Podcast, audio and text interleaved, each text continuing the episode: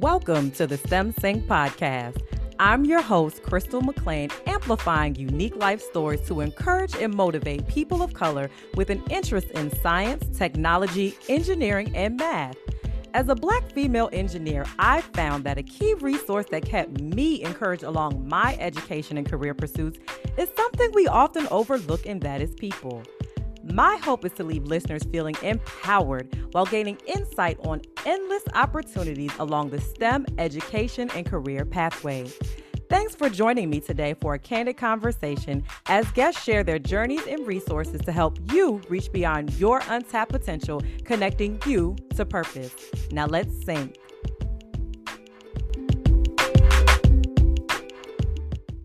Hello, everybody. Welcome to today's edition of the STEM Sync podcast. I'm your host, Crystal McLean, as you all know. And today's episode is a little different. When I got into this whole podcasting atmosphere, it was just being open to whoever God brought for me to interview. And those people are prototypes, as I always say, of models of what um, other people can be and today's guest is no exception to that. And so I am pleased to welcome today Miss Cherrie Fisher on the STEM Sync podcast. Welcome, welcome. Thank you, Crystal. I'm happy to be here. Awesome, awesome. So Actually, let's start with how we met because I think it's very unique. Most people I've had on the show are people that I actually have some sort of immediate touch point to, um, and I I just think this is a fabulous story, and I'm just so honored that you of how we even you know became into this dynamic and relationship. So I'll let you start with that story. Okay, perfect. So Crystal, I um, have always had a desire to uh, work outside of the United States you know, as you know, you know, after we after we met, um, I started my career. I am an engineer at the Corps of Engineers, mm-hmm. and at that time, in the late 80s, I believe, you know, all everybody, all of the guys rather, were going over to Saudi Arabia, yeah. or they were going over to somewhere to build an, an airstrip for the mm-hmm. Corps. And that always seemed to excite me. And I don't recall at that time where women were doing that. Maybe they were, but I wasn't aware of it. So that has always been in the back of my mind. So for, for my, you know, 30 plus careers, I've always wanted to do that. So uh, I was able to, to work at the Corps for four years uh, on a lock and dam project that it was, it was fascinating. And then I went on to work at Anheuser-Busch for four years, where they really moved me, changed me from being a civil engineer to more of a mechanical and electrical engineer because we were working on, you know, a manufacturing plant making mm-hmm. beer, that kind of thing.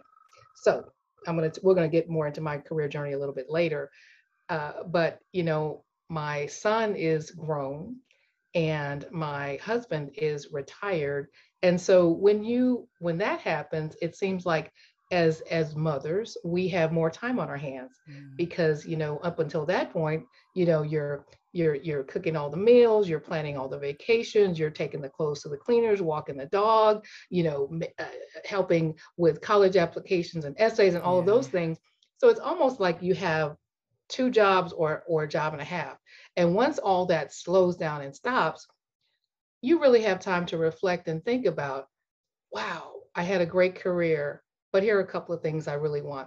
So I, I don't know how I, I, I saw some job opportunities in Asia. Mm-hmm. And then I said, ooh, maybe Asia's too far. Then I saw something on uh, the Marshall Islands where you could be headquartered in Hawaii. And I said, well, maybe that would be yeah. that would be kind of okay. I was I was just kind of trying to to to make it work, but yet still thinking about the my larger family. And mm-hmm. I was mm-hmm. telling you before, my brother uh, lives in Hawaii. He's retired Coast Guard. So I said, well, that might be okay. Mm-hmm. So I thought, well, who are the engineers that I know or might want to meet who live in Hawaii? So of course I typed in engineer Hawaii, and of course I'm looking for you know a woman. Yeah. and and your name came up and we we kind of uh, traded information on linkedin and had a couple of conversations and and here we are now.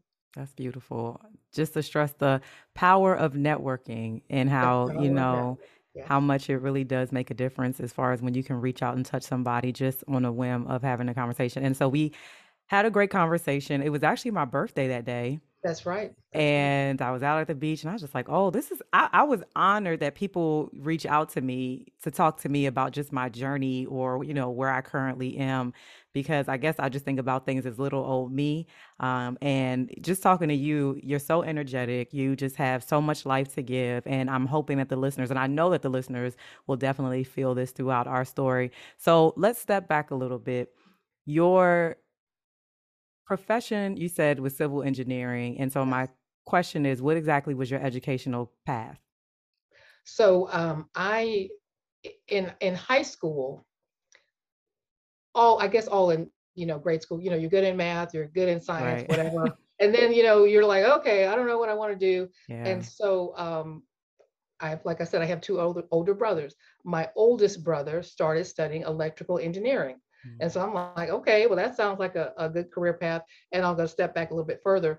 Both of my parents, neither of my parents went to college. Okay. However, extremely intelligent. Mom mm-hmm. graduated from high school at age 15. My wow. father was valedictorian of his high school class. However, it was more of a um, of a trade type thing. Okay. I believe his trade was carpentry, and his and his brother, mm-hmm. my uncle, was an electrician. Hmm. So that was kind of my background. Really didn't have anyone close to me that that you know graduated from college or went to college. And so one day, two African American civil engineers came to the high school to talk about engineering, oh, wow. and I'm like, that's what I want to do. I, you know, there were there were no other choice. I'm like, that's what I want to do. and so from there, really got a great start because they came, I believe, in my freshman year. Mm-hmm. And they explained, you know, you know, you need to take these classes, uh, chemistry, math. I mean, I took drafting, architectural drawing. I took all of that. That's good. So I was kind of, you know, on the on the launching pad, ready to go. Mm-hmm. Um, I think when it came to my junior year, probably like you, you started receiving all of the all of this mail mm-hmm. coming in with all of these different colleges, and I didn't know what to do with it, so I put it in the bottom dresser drawer. I had no idea. and so my best friend and I said, um, I don't know, it was like it was like a couple of months before we were supposed to go to college. We were like, let's just go to Rolla. And by Rolla, I mean the University of Missouri at Rolla, which okay. is now Missouri University of Science and Technology. Oh, wow. And so we filled out the application, we sent it in, and we got accepted. Now, what I didn't know was because I had made such high scores on my PSAT and SAT, mm-hmm. I would have received a full ride scholarship and probably some of those some of those envelopes in the in the bottom of the drawer were full ride scholarships. But again my parents and myself we didn't know what yeah. to do. With it mm-hmm, so mm-hmm, that's mm-hmm. kind of where my career journey started. Okay. That's fabulous. And i know exactly what you mean about receiving all those pieces of mail and you're just it was overwhelming for me um, I, I, opened them and I'm just like, okay, I guess. And mm, I don't know, you know, I don't know how to fill this out. My parents are first, I'm first generation American, with my parents being from West Africa. And my mom, you know, essentially raised me. Um, and she didn't know. And even though she's educated, you know, in Liberia and also in England, it was just a different system. And you just don't know what you don't know. Um, and in talking to one of my mentors' mother, she mentioned that it's still quite a journey, even though there's a lot of information out there. Um, people would be very surprised at the process that even though there's a lot of information, there's still a lot of information that people still need to go grasp.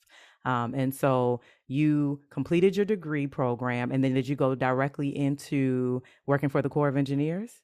Well, I want to slow down and talk a little bit about my, about my college journey. But okay. before that, sure, I didn't know that your family was from Liberia. We'll yeah. have to have a discussion about that. Okay. Because uh, my family uh, originally started well, from Africa to South Carolina. Mm. And so two brothers went and, uh, to Arkansas, and one brother actually went back to Liberia, and they did have a conversation, and they kind of know who that is. So we'll we'll have another conversation. Okay. When you said that, I just got chilled. I'm like, oh, oh my goodness, fascinating. Okay. I am very excited. Yeah. See what happens when you start talking to people.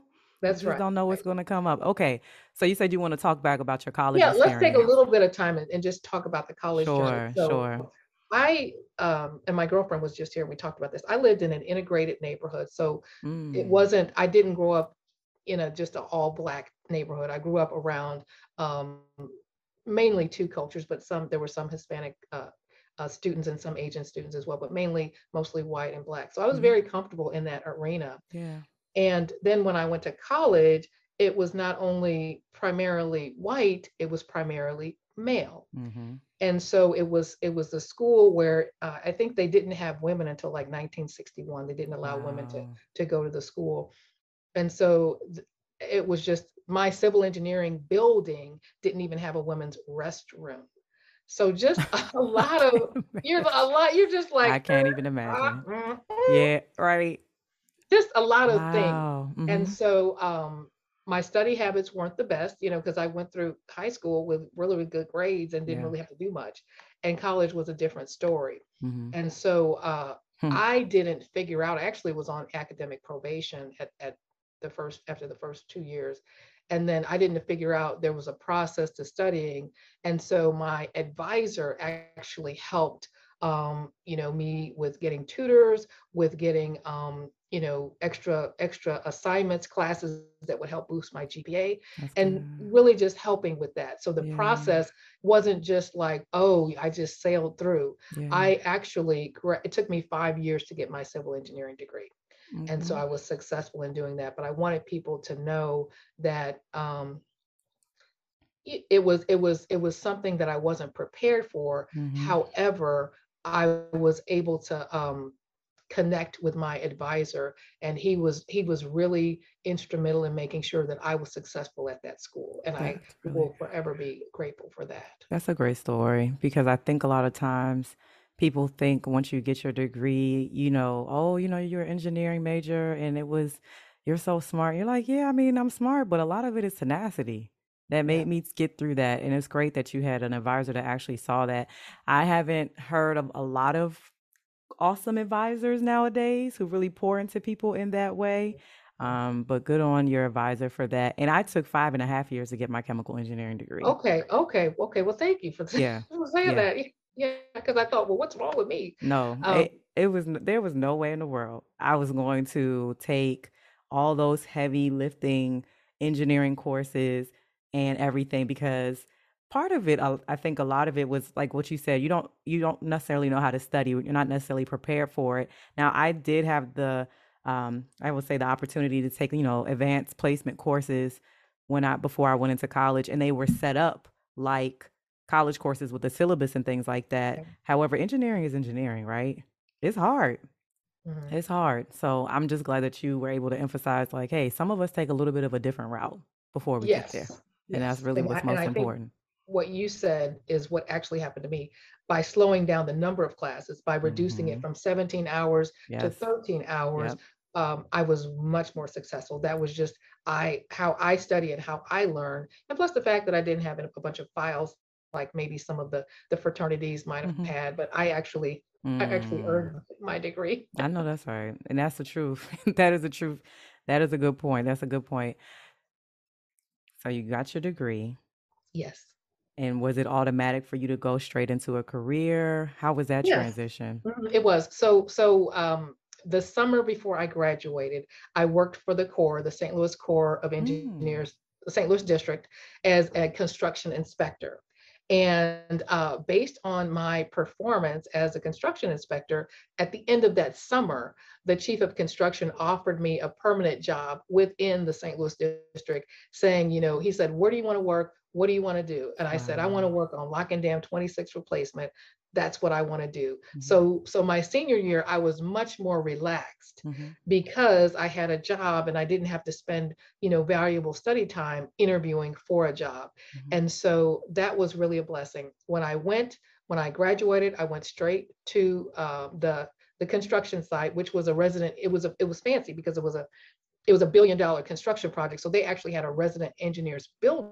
Okay. But outside that residence residence engineer building, they had a trailer in the parking lot and they called that the claims trailer. So for four years, I wrote and negotiated construction claims for this large billion dollar project. Now, I went to civil engineering school, not construction management. Right. That's what I'm looking like. How does that was. even? I didn't even know what a claim was. I was about to ask that. Like, how did you know you, you go through the school, you do all this technical stuff, and all of a sudden you're doing more paper management and talking to people and negotiation. So how was that for you? Um, it was different, but what I love about the Corps is they had so much edu- they had so many educational opportunities. Mm, So for four years, yes, I was negotiating claims, but I was going to all kind of Corps of Engineers schools to learn about construction management, to learn Mm. about um, scheduling and cost engineering and all of this. So that was almost like a, a master's degree in construction management. that's good. So that's Yeah. kind of what that was. But but one thing I will say about that is, um, and I'm not going to say it's the Corps. I'm just going to say the times that that it was. Mhm. Uh, our my management team always looked at the contractor as the enemy, and they're trying to stick it to us because these these were hard bid type jobs. So Mhm. in order for a large company to actually win a a, a, a job like that, I'm just going to make an assumption Mhm. Is they had to find all the holes and tricks and and and and things in the contract that were conflicting and then figure out how they could make up the rest of the money or make up the project in claims. Yeah. that's that's that's my point of view. I'm not sure if that's true or not. And so i never liked that adversarial relationship and i always thought that there would be a better way. And at some point in my career i discovered uh, construction partnering and i discovered dispute review boards which really really the Corps initiated a couple of years later maybe 10 or 20 years later it really made it more less of an adversarial relationship Mhm. and more of a how can we work together how can we solve problems at the lowest level before we get to the point of a of a claim or before we get to the point of arbitration mediation or Mhm. even even uh, litigation and lawsuits hmm hmm And now that I'm thinking about that, it makes me wonder is that what eventually kind of sparked your um, interest towards the arbitration? And I know we'll we'll get to that. we'll get to that Okay. we'll get to that yes And so that that's actually very very interesting that that actually came up. And is it something that you kind of recognized at that time, or was it something that eventually came up? You know, during the course of your career, like, hmm, when I look back on that time period, maybe there was a better way to do it. Or did you already well i immediately think i think it, it's a it's a conglomeration of things Mm-hmm. I think part of it is my personality, because we'll talk about, you know, that self-reflection and self-awareness. When I look at all of those personality and assessments, uh, assessments that I take, Mhm. I am really a peacemaker. I Mm. am one, I am the type of person that will come into a situation and say, hey, how can we get along? Now, maybe that's because I have two brothers, maybe that's because my parents were divorced, or maybe it's just an innate part of me is Mm. how can we work together? How can we solve this so that we have a win-win? That's just always been something that I that I that I've done. I'm sitting here because I've often said that at my current position, a lot of what I feel I do is just that. Mhm. Is you're you're saying one thing, he's saying something else. We got to bring this together so we can resolve it to move forward. My friends kind of joke and say, as soon as conflict starts, Crystal is out the door. I don't have, I don't, I don't do well with lack of peace in a sense. Yeah. So to right. see that become transformative in terms of this is just something that you're gifted at, and like you said, innate, and now it can actually be something that you are doing within your career is brilliant. And like you said, we'll walk towards the self awareness piece because I think that's very important. Um, so you work for the Corps, Yes. and then what is the rest of your career trajectory after okay. that? So the uh, it was great. I was working on the the second phase of the lock and dam project, so it was Mhm. actually winding down, and um, I was looking at you know what is next, Mhm. and I saw an opportunity to work at Anheuser Busch in a manufacturing capacity, and that excited me. Working Mhm. on large projects, so uh, I love the fact that Anheuser Busch gave you um, a lot of responsibility. Yeah. And so I was responsible for two breweries, Newark, New Jersey, and Fort Collins, Colorado. The Newark, New Jersey was like an older brewery built like in the late 1800s, early 1900s, and Fort Collins was a greenfield. So any type of modernization or um, you know, anytime they were going to change a can line or change change from O'Doul's to I don't know Mm. Bud Light, Mhm. those types of projects, I would work with a um, a design engineering firm, and then we would work up the cost estimates. We had somebody else work up the schedule, and and that's how we would move forward. That's that that was my job for four years, and I, I really enjoyed that. That's great. It sounds like two different types of jobs, though. So, how were you able to take what you learned at the Corps and apply it to the brewery? Well, what I liked about uh, you know the first thing that I when I when I came to work at Anheuser Busch, what they said is we're hiring you to think You have an engineering degree, so we know how we know you can think. Mm-hmm. The job is that everybody here is at the cream of the crop. I remember that was a phrase that they used, and you've got to start at ground zero, learning how to do things the Anheuser-Busch way.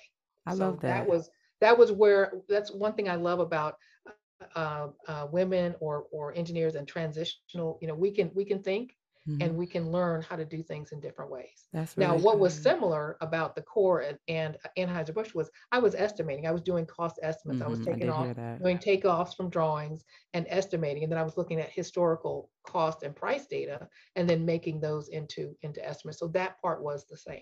And there still was a people factor as well. There, there was a people factor. Which is also important.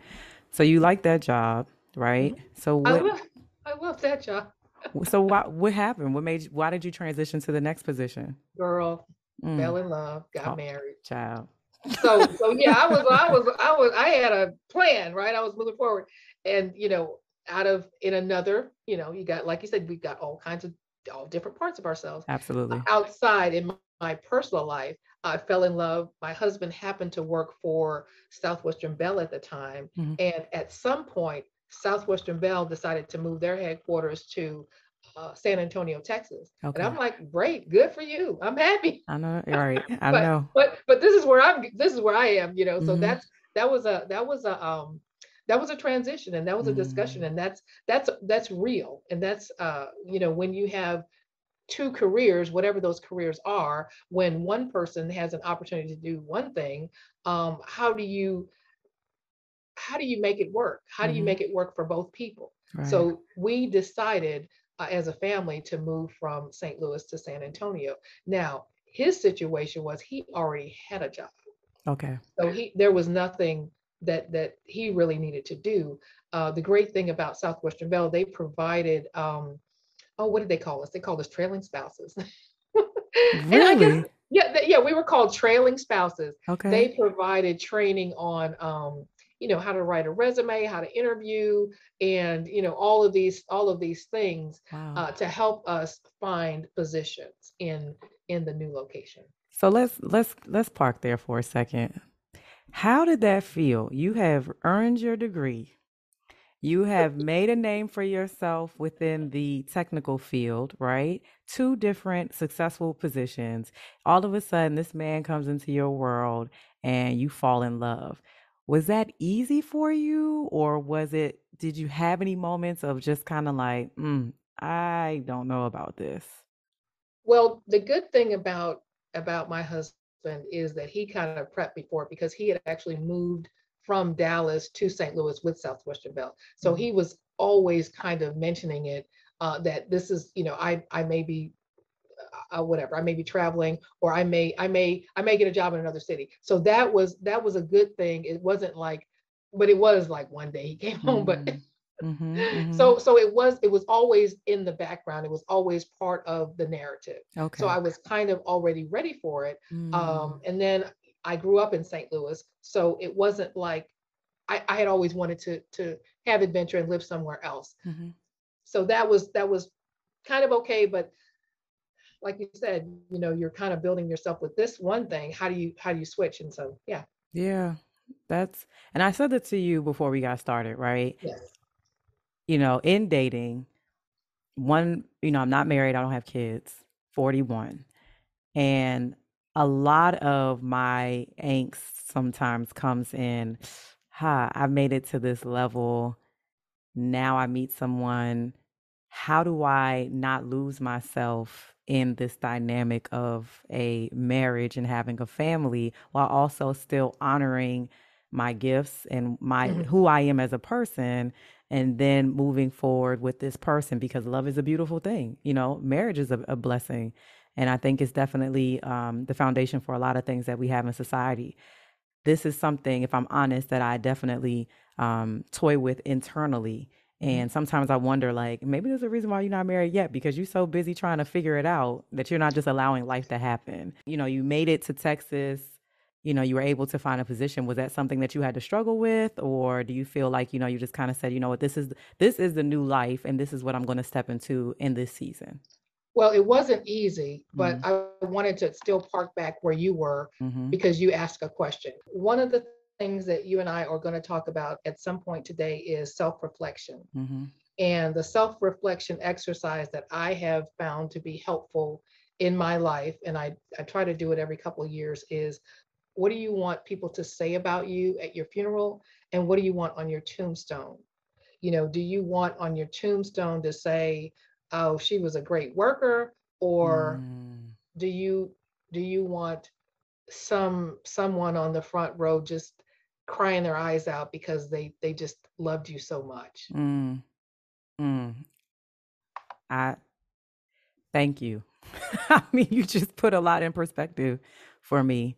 And that's very good. So, did you always have that level of self awareness at that time, or was no. it something that? Ca- okay. No, I didn't. I did not always have that self awareness. Okay. Uh, but just, I guess, being from a home where my parents were divorced, mm-hmm. I always had a desire to to have a mar- to have a marriage that worked to have a marriage mm. where you know because when it was good it was good i mean my parents were you know but when it was not, not good it was not so yeah good. that's honest so i always like i i love i love the high points i love the high points mm, okay thank you for sharing that i definitely appreciate that so you get to texas mm-hmm. right mm-hmm. you are a wife you find a great job what's what's the next position that you were able to go forward with in your career I don't know if I found a great job. I, mm. I found like it was like several little jobs until I found a job.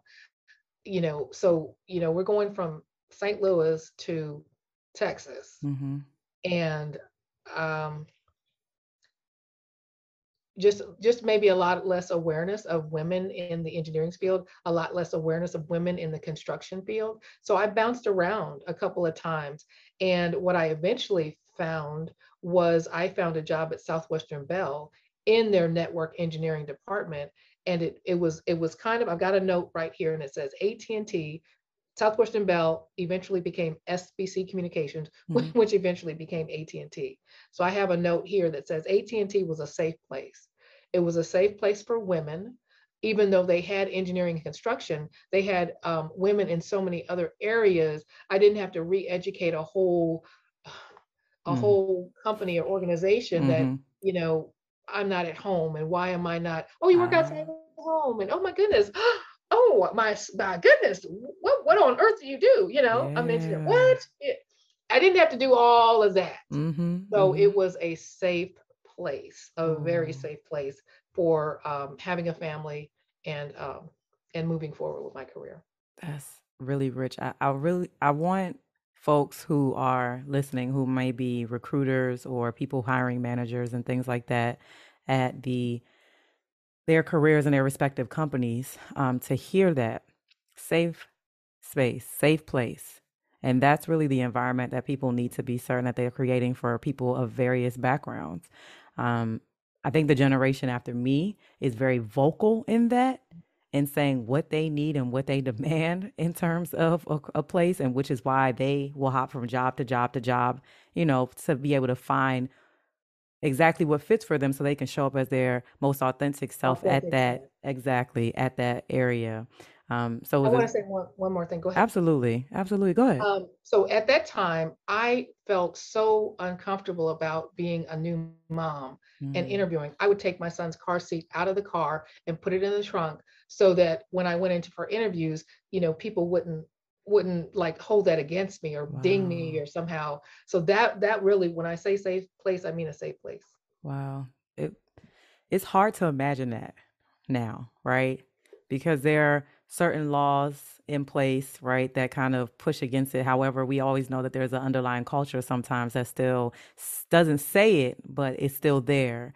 Um, that's interesting. So you're a mother, you're in the workplace, you're a wife, and how long were you at? Well, now AT and T. How how long were you there? I was at AT and T for 21 years. 21 years. Yeah.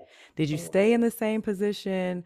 okay, did you bounce around to different areas within the so, company? So what I like, what I like about SBC Communications, Southwestern Bell, AT&T is they believed, you know, earlier on, I mean, I had a, I had a degree. They believed that you could move around. They had a system in place internally um, I think it was called career path, where if you were in a job for two years, then you could move to other jobs, Mhm. other uh, do other things. So we stayed in San Antonio for four years. Okay. Um, I was a network engineer, meaning that I had I was responsible for um, you know managing the vendors who would we would install equipment into central offices based on you know growth, right? Mhm, mhm. very it was very autonomous loved it you know worked with design perfect and so my husband had an opportunity to um, get a promotion in dallas Mm. and we both felt i felt that the school systems uh, would pro- would provide my son with you know more opportunities and so we chose to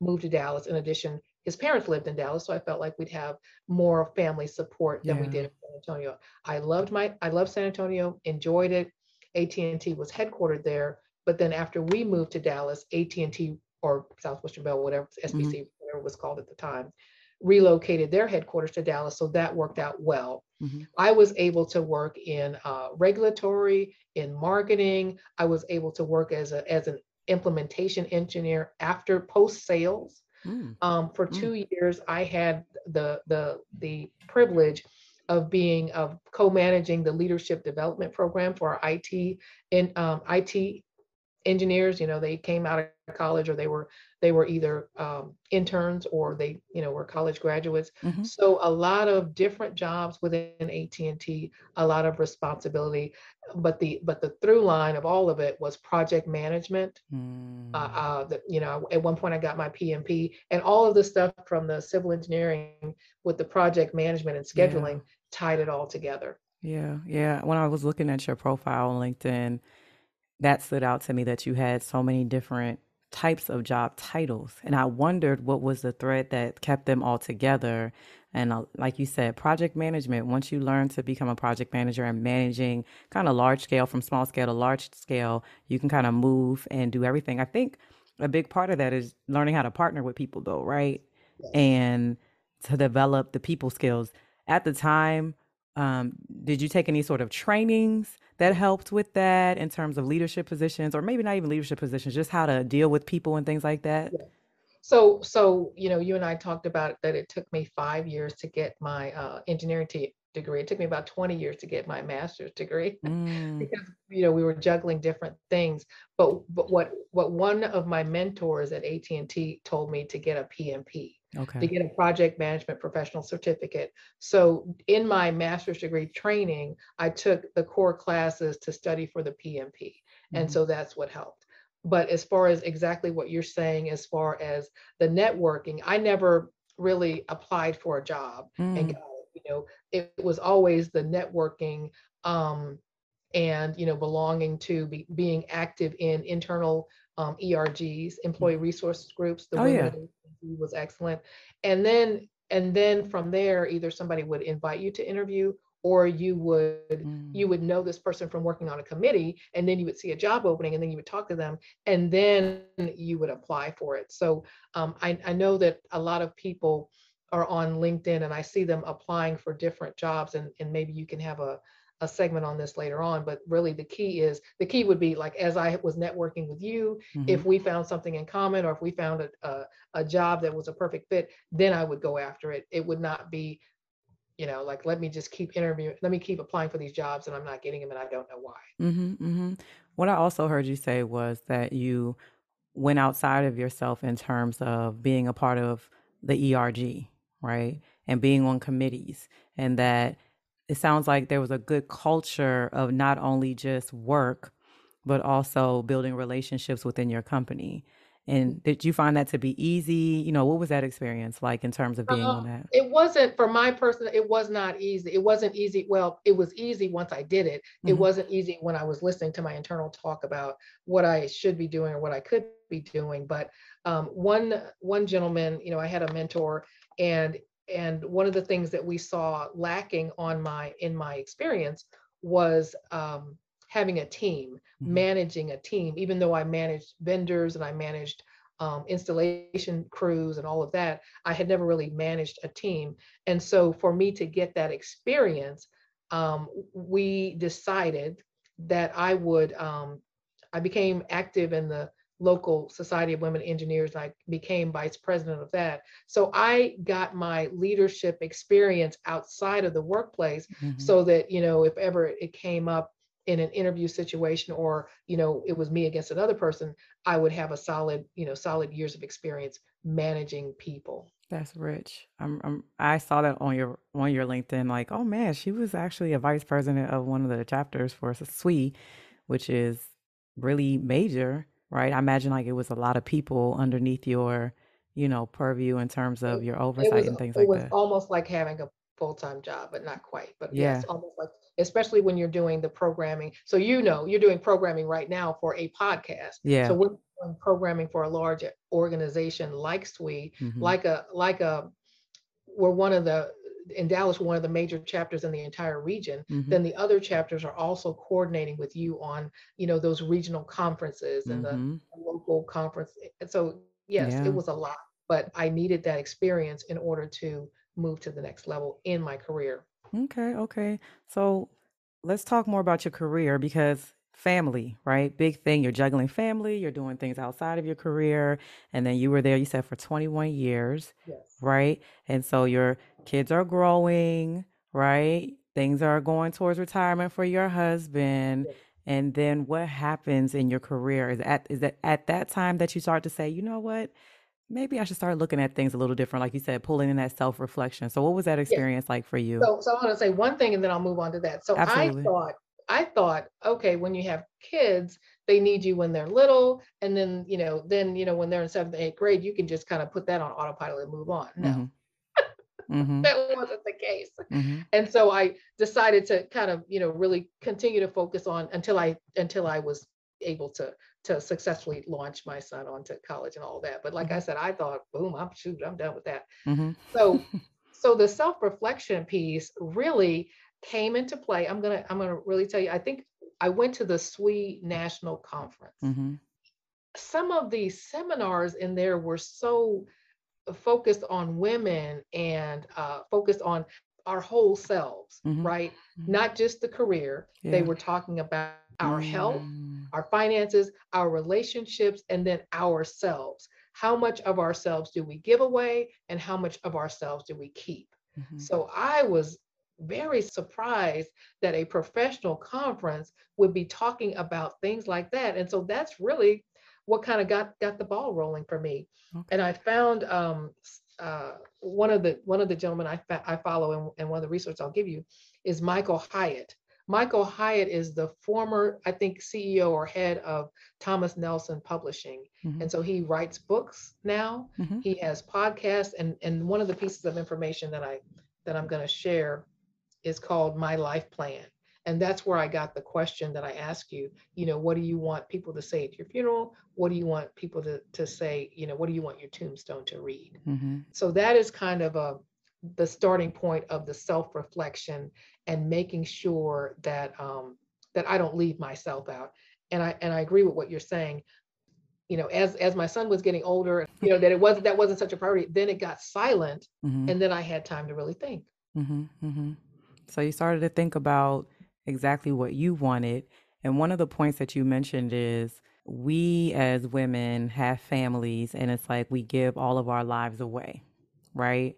Mm-hmm. And that a lot of times you have to kind of think about okay, what does it look like to have a career in which you're able to show up and have your best life ever, right? And even though you may have started here, now there is a possibility for you to kind of reinvent your career based on what exactly you want to do.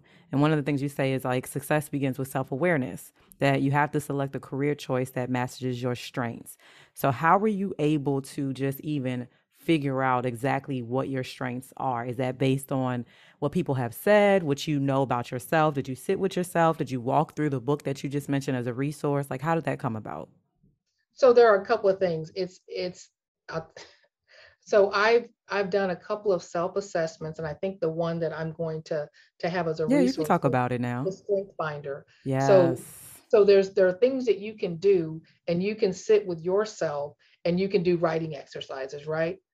You can write and you can you can you know you can answer these you know they there are all these different things out there mm-hmm. and you mm-hmm. can answer these questions like mm-hmm. what what teams do i work best with mm-hmm. or do i work best on projects or do i work best on people that's all good but that's just you mm-hmm. that's that's you and you're thinking and we do need that so that's one piece and then you can ask your friends what am i good at what do you see is in, in me as good and, and what do you what are people always calling you about like mm-hmm. you had mentioned what are people are always calling me about uh, how do I find a job? How do I research jobs? How do I interview? People call me about that mm-hmm. often.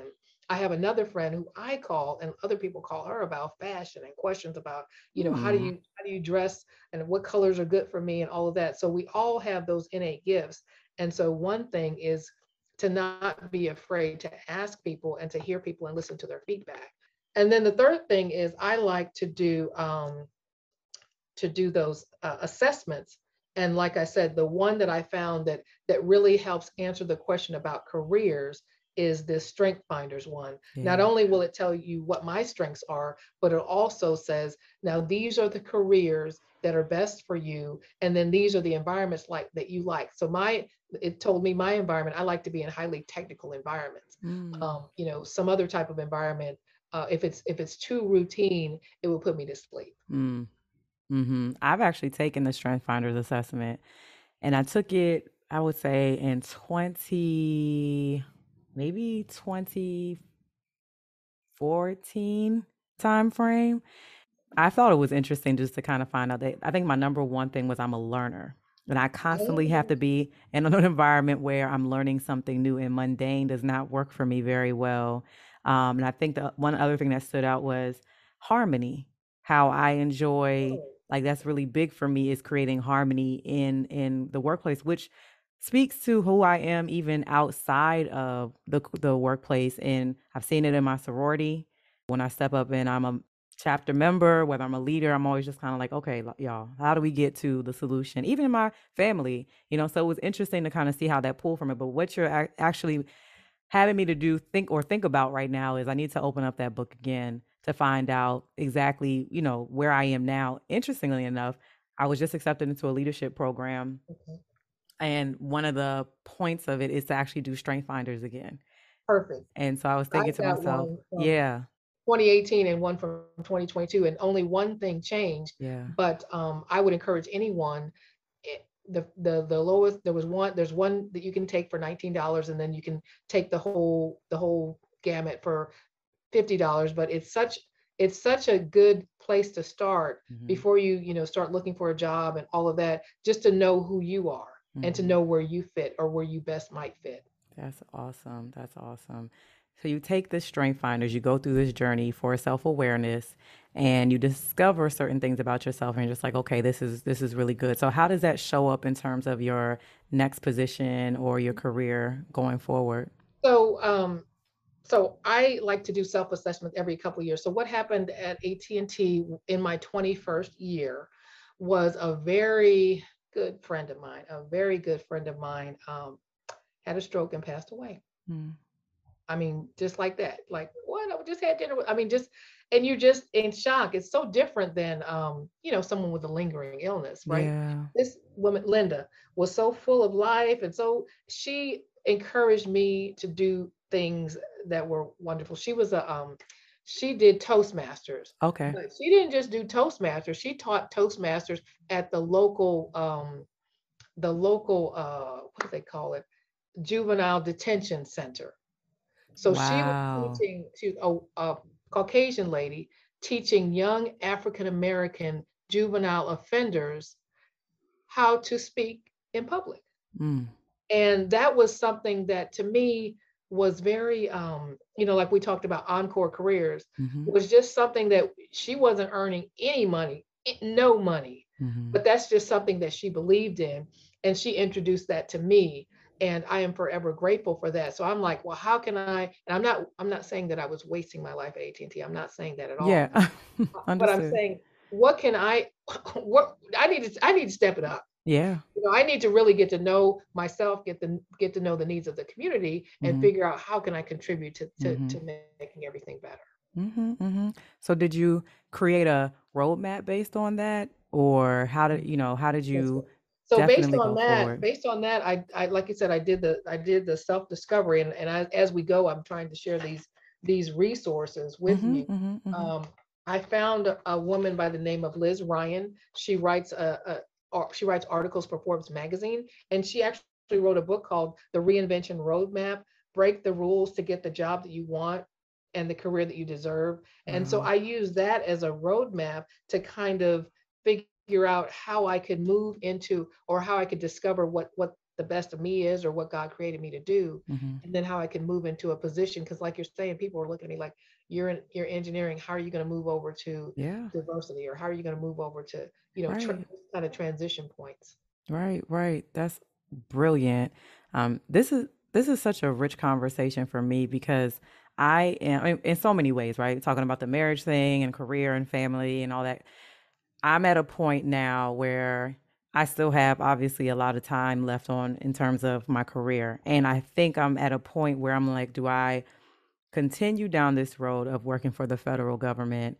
Um, and one thing I heard someone say in leadership is like a leadership training is, you know, you have to design your life for yourself or other people will do it for you.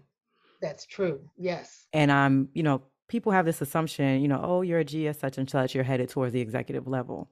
I'm just like, am I? I don't know if I truly am headed towards that level because I do have a passion for seeing Black women succeed through STEM because I know what it was like for me. And I don't want to just talk about it. I actually want to have influence on it in some sort of way, mm-hmm. which is why, you know, STEM Sync even came about and got started.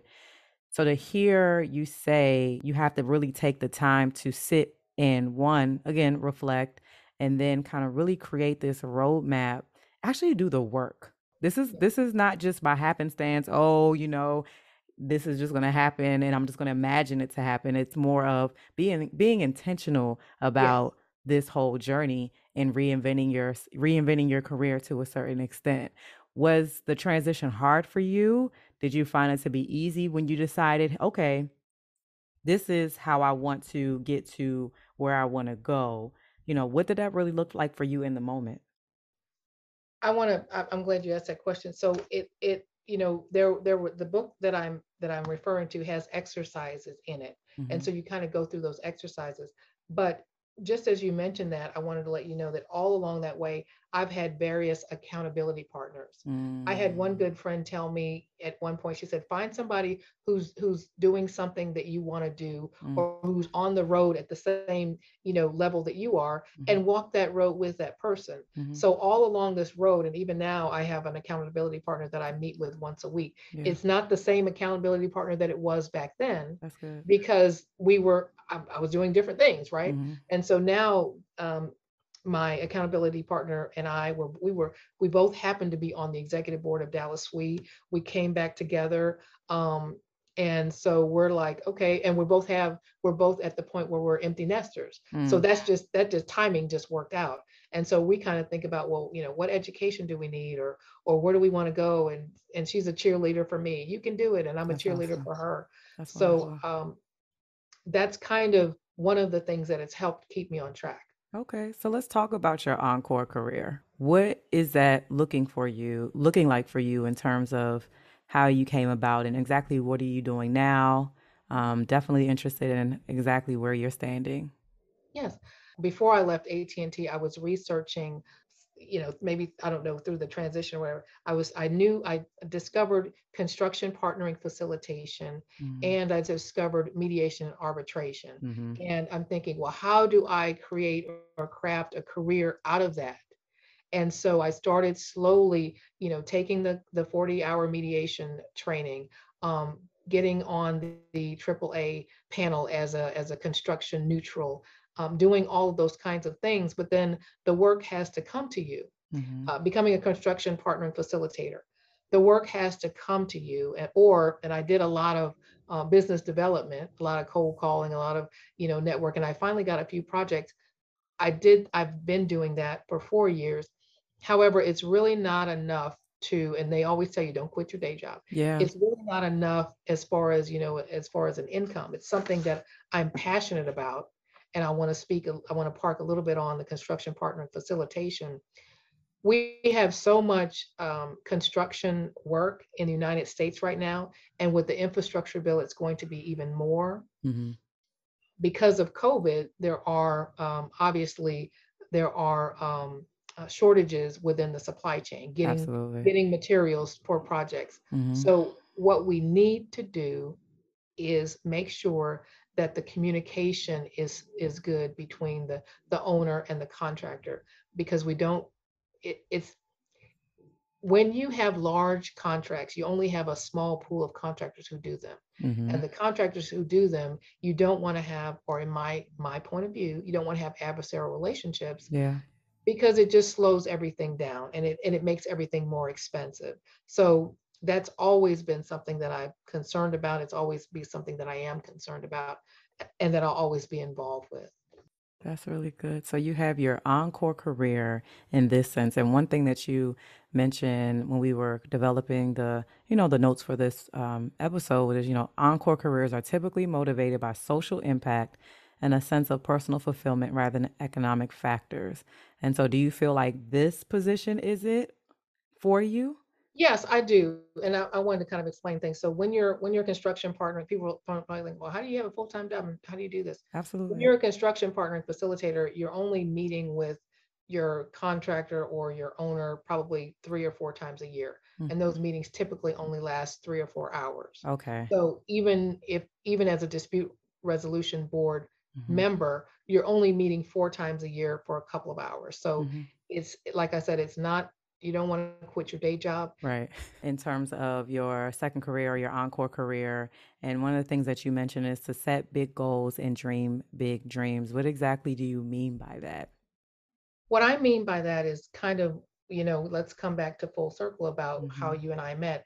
There is still a, um, there's still something, you know, in the back of my mind or in the front of my mind about inter, international, global travel, working mm. in a global environment. So that dream, dream big means that that not to put any parameters on your dream, not to say, okay, but I have a husband, but my house is in Texas, but um, I, my degree is in civil engineering, but I'm too old to go to law school. To just to dream without any type of reservations, without any type of limits on it, and let let those let just let those dreams come and it, you know over time and to continue to do that but i have a vision board on my mm-hmm. wall mm-hmm. and let me look at it real quick so two things on my vision board and this is a two year old vision board i've got mm-hmm. the eiffel tower mm. in, in one corner i've got the eiffel tower and then i've got a train um, the, the grand canyon Ro- railway train so this is a two year old vision board mm-hmm. that's in one corner in the top i've got you know this fitness thing Mm-hmm. In the top left, I've got, you know, my house is remodeled, the bathroom's remodeled. Mm-hmm. And then the top bottom, I've got uh, some some things, the ocean, and then in the middle, I've got relationships with friends. Well, this year in September, I will be going to Paris for my birthday. Nice. And then in May, we just got through uh, coming back from the Grand Canyon, and we took the Grand Canyon Railway train wow. from, from Williams, Arizona to the South Rim. So that's what I mean by by dreaming big is to just put your goals out there and and and not have any limitations on them. Thank you for saying that. I, you made me think about these. I have two vision boards that are actually like behind my couch that I haven't even looked at in a very long time. And now I need to go back and revisit um, those those dreams that I had at one point to kind of say see where I am and if they've changed or maybe they've already been imagined. Like I put it out there a long time ago, and maybe it's time for me to say, you know what, you're actually doing this, which is mm-hmm. you know interesting. One big takeaway, and I want to say this um, to you is that I sincerely appreciate the wisdom that you've provided on today's episode. We are different generations I oftentimes have this thought process of me being 41 and life has already passed me by to a certain extent. I know you laughing, girl. With us being generations apart or generation apart, I would say it is so just fulfilling to have you speak into my life right now because that's what I really think that you're doing and talking about um, everything that we've discussed today as far as you know your career and just how you went about doing such. And it really is encouraging and awakening for me to kind of say girl like you need to get out of this mindset of you're 40 because i'm you know i'm 20 years removed from undergrad and i'm just kind of like oh i feel like i'm too you know old and things have kind of passed me by. Um and you're a light. You are a light. And one of the um reviews that I saw on your LinkedIn because I, I I look at all the information is someone talking about how how much people just enjoy your presence. And so I hope that the listeners definitely got a glimpse of that today um, in all that you shared and your openness and, and your truth and just making it underlining, hey, there's always more and don't count yourself out in terms of what you feel and be, you know, being put in a box. So you know, before we end and close, is there anything else that you would like to share? I know you shared the resources along the way, but is there anything else that you would like to share with our listeners? Well, I want I want to share number one, thank you for inviting me on this program and thank you for encouraging me. When I saw all of your credentials and I saw that you were you you had worked in Japan, mm. when you had you have done what I want to do mm. and you're at such a young age and you are an encouragement to me. So oh, that's what. I want to say. Hopefully, we can um, um, continue to to to mentor each other. Absolutely. That we can continue to mentor each other because, like I said, you have lived out a dream of mine. Oh, thank you. Thank you so much. I really appreciate that. One thing I said to myself when I decided to go to Japan, I had a kind of thought like, I want to have a story. I just wanted to have a story and I felt like living in Maryland, while it was great, mm-hmm. I just wanted to have a story. And, you know, I'm grateful that you're part of my story. And I thank you for your time today. Um, is there any way that listeners can follow you if they want to get in touch with you for any kind of insight um, and reach out to you? The best thing, the best way to follow me right now is on my LinkedIn profile. Find my LinkedIn profile, which you'll have my my name spelled uh, spelled out in the show notes, mm-hmm. and also I'll make sure that we have a link in there. So that's really the best way to contact okay. me and to, to get in touch with me. Awesome. Well, thank you so much, Cherrie, for your time. Thank you so much for your wisdom. Thank you again just for being a light. And listeners, I hope that you tuned in and you were blessed by today's episode. Take care. Thank you, Crystal. Thank you. You're welcome.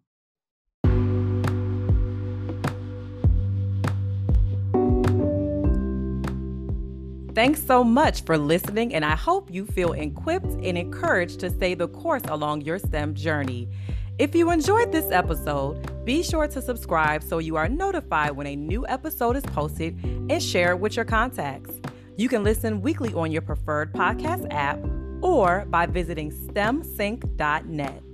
I encourage you to become part of the conversation to help cultivate a network of support. Feel free to submit questions and topics with an email to podcast at stemsync.net or messaging StemSync via Instagram, LinkedIn, Facebook, or Twitter. Thanks for the link up and sync up prototypes. Until next time.